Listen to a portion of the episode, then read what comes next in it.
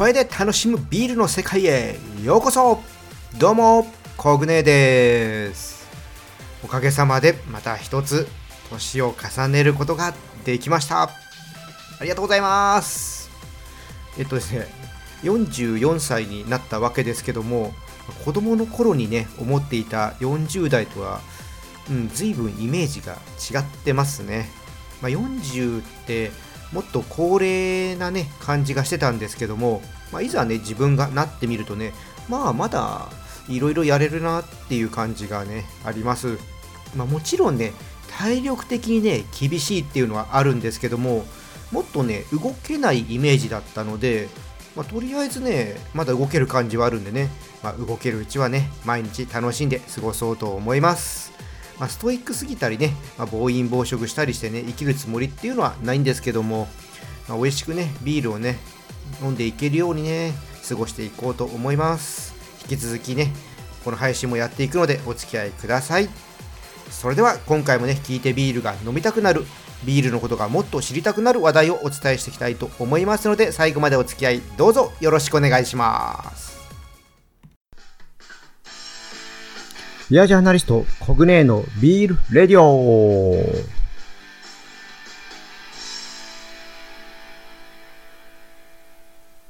まずはこちらのコーナーから、コグネーの今日の一杯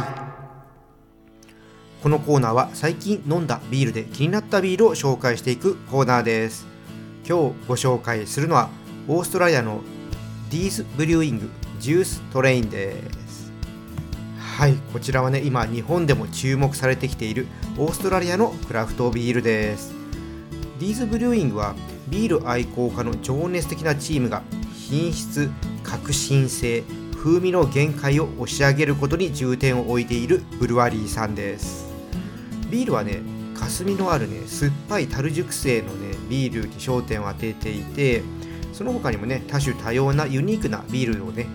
彼らがね作りたいものをね作っている。そんなブルワリーさんです。その中でもですね、今日ご紹介するこのジューストレインはですね、ディーズブルインさんの中でもね、まあ、中心的なビールの一つだそうです。これね、ビールのね、紹介文をね、見てみると、トロピカルホップの絶対的な華やかな香りがあふれ、口に含むとグレープフルーツ、オレンジ、パッションフルーツのようなフルーティーなジューシーさが一気に広がるんだそうです。そんなビールだそうですよ。でね、ビロードのようなソフトな口当たりと飲みやすい仕上がりで口に含んだ瞬間から飲み込むまでずっとジューシー感を楽しめるんだそうですこれはね彼ら曰くアメリカ東海岸の一部をオーストラリアにもたらした自信作なんだとかうーんこれはね期待高まっちゃいますねもうこれはねもう飲みましょう缶を開けます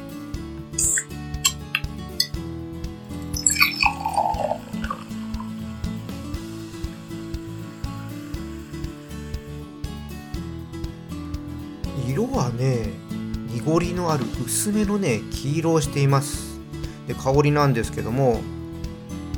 ああ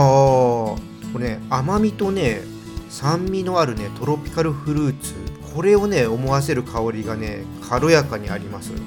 で味なんですけどもおおおおおお口にね含むとね一気にねグレープフルーツのようなね甘酸っぱいフレーバーがね広がってきます。でねその後からほんのりね渋みがあってこの渋みがね味をね引き締めてくれてます。苦味はねほとんど感じないですね。で余韻もね短くって後味ねすっきりしてます。これねヘイジー IPA ということなんですけどもねすっきりさがあって飲みやすいですね。最近のね海外のヘイジー IPA はトロピカルなねアロマとジューシー感はそのままなんですけども後味がね切れてるものこれよくね見かけますね。オーストラリアのねクラフトビールはねバランスを重視しているっていう話をねインポーターさんからはね聞いたことがあります。AGIPA もね全体のバランスをね考えたものがね多いのかもしれません。まあ、小舟的にはねすごく飲みやすかったです。好きなビールですね。はいでねこちらのビールね収録時ちょっとね、えー、調べてみたらまだ売ってました。オンラインショップのリンクはねいつも通り説明欄の方に貼っておこうと思います。興味のある方ね見てみてください。ということでね今回のコグネの今日の一杯オーストラリアのディースブリューイングジューストレインをご紹介いたしました。コグネのビールレディオ。続いてはビールの部屋ですこのコーナーではビールの雑学などを話していきます。今回はクラフトビールはなぜ飲むたびに味が変わるのか。こういう話をねしてみようと思います。時々ですねまるブルワリーのビールは飲むたびに味が違う。こういうね話をね聞くことがあります。これはですね、まあ、確かにねあるんですよ。同じビールでも飲むたびに味が変わるっていうことが。これね飲む側からするとこのビールはこういう味っていうイメージを持って飲むのでこれイメージとね変わってるとねびっくりしちゃうと思うんですよね。だからですねこういう話をするね気持ちはね間違いではねないと思います。それでね今日は何で味が変わるのかっていうことについてねこれからね話していきます。味がね変わる理由はねいくつかあるのでコグネーがね思い当たるものをねここからね話していきます。はいじゃあねまず1つ目なんですけどもこれはですねレシピをね更新するからですね。これはより理想のね味に近づけるためにね行います。更新する頻度はねこれブルワリーさんによってね違うんですけどもまあ毎回ねやるところもあればね定期的に更新するところ変更するところもねこれ様々ですね。こういった理由が1つあります。で2つ目がですね醸造設備の、ね、特徴をまだつかめていない。これがあります。これね立ち上げたばかりのブルワリーさんとか設備をね入れ替えたブルワリーさんで起こることなんですけども設備によっていろんな特徴があるんで同じレシピで作ってもこれ同じ味にならないんですね。こね設備の特徴をつかむっていうのはね意外と時間がかかるそうです。レシピごとにねその特徴をつかむ必要もありますし夏と冬ではね気温が違うので作るあの釜の温度これもね違ってきたりします。こうしたね環境面もね関係してくるので新しいブルワリーさんや設備をね入れ替えたブルワリーさんっていうのはね味がね最初ブレてしまうことがあります。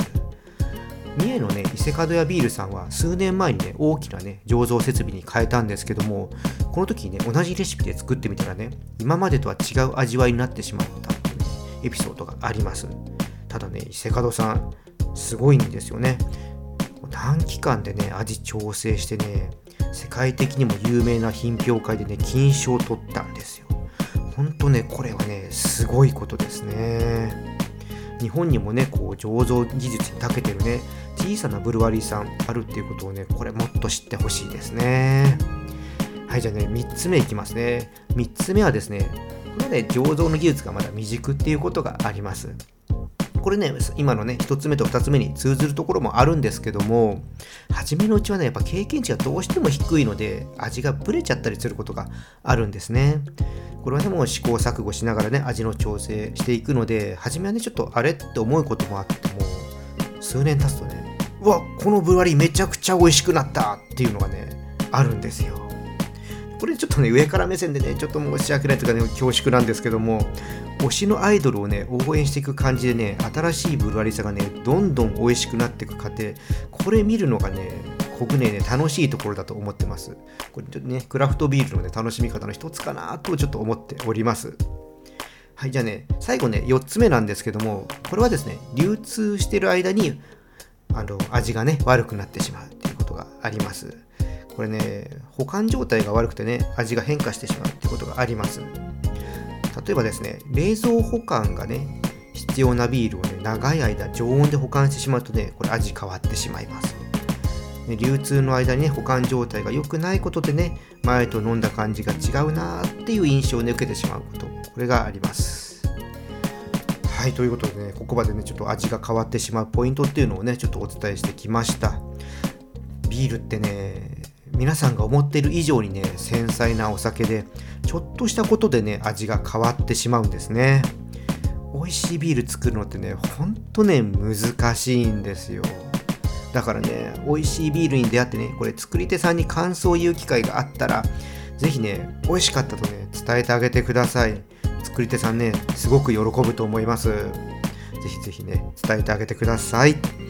ということでね今回はねクラフトビールは飲むたびにねなんで味が変わるのかこういう話をちょっとしてみました。ビアジャーナリストコグネーのビールレディオ。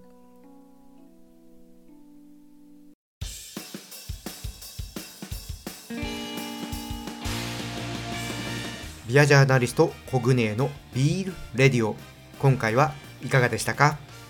コグネーがねビールにはまる前、まあ、2000年前後なんですけどもクラフトビールの品質ってまだ安定してないところが多くってで値段も高くってこれねまあ高くて美味しくないっていうんで飲まれなくなってね廃業してしまうブルワリーさんがたくさんあったんですね、まあ、そこをね残ったブルワリーさんが頑張ってね美味しいビールを作れるようになってきてまあ先ほどね名前挙げた伊勢門さんもそうなんですけどもねそういったところのね人たちが頑張ってね小規模ブルワリーがねなんとかこうクラフトビール美味しいものをね作ってきましたほんとねこの人たちの頑張りがあったおかげでねまた注目されるようになってきましたこのね乗り越えてきた時代がなかったらね僕ねもうビールにはまることっていうのはなかったと思いますそう思うとねベテランブルワーさんには感謝ですそしてね、さらに盛り上がるようにね、新鋭のブルワリーさんのね、創造性あふれるビール、これにもね、もう期待しちゃってます。日本のね、ビールはますます面白くなるんでね、期待しててください。それではこの辺りで締めさせていただきます。このチャンネルでは皆様からの感想や質問をお待ちしています。よろしければコメントやレターいただければと思います。また今日の配信が良かったらぜひいいねとフォローの方よろしくお願いします。それとね、SNS でこのチャンネルシェアしてもらえると嬉しいです。はい、皆さんね、お酒は適量を守って健康的に飲みましょう。未成年の人は飲んじゃダメですよ。それでは次回の配信まで美味しいビールを飲んで楽しいビールライフをお過ごしください。コグネでした。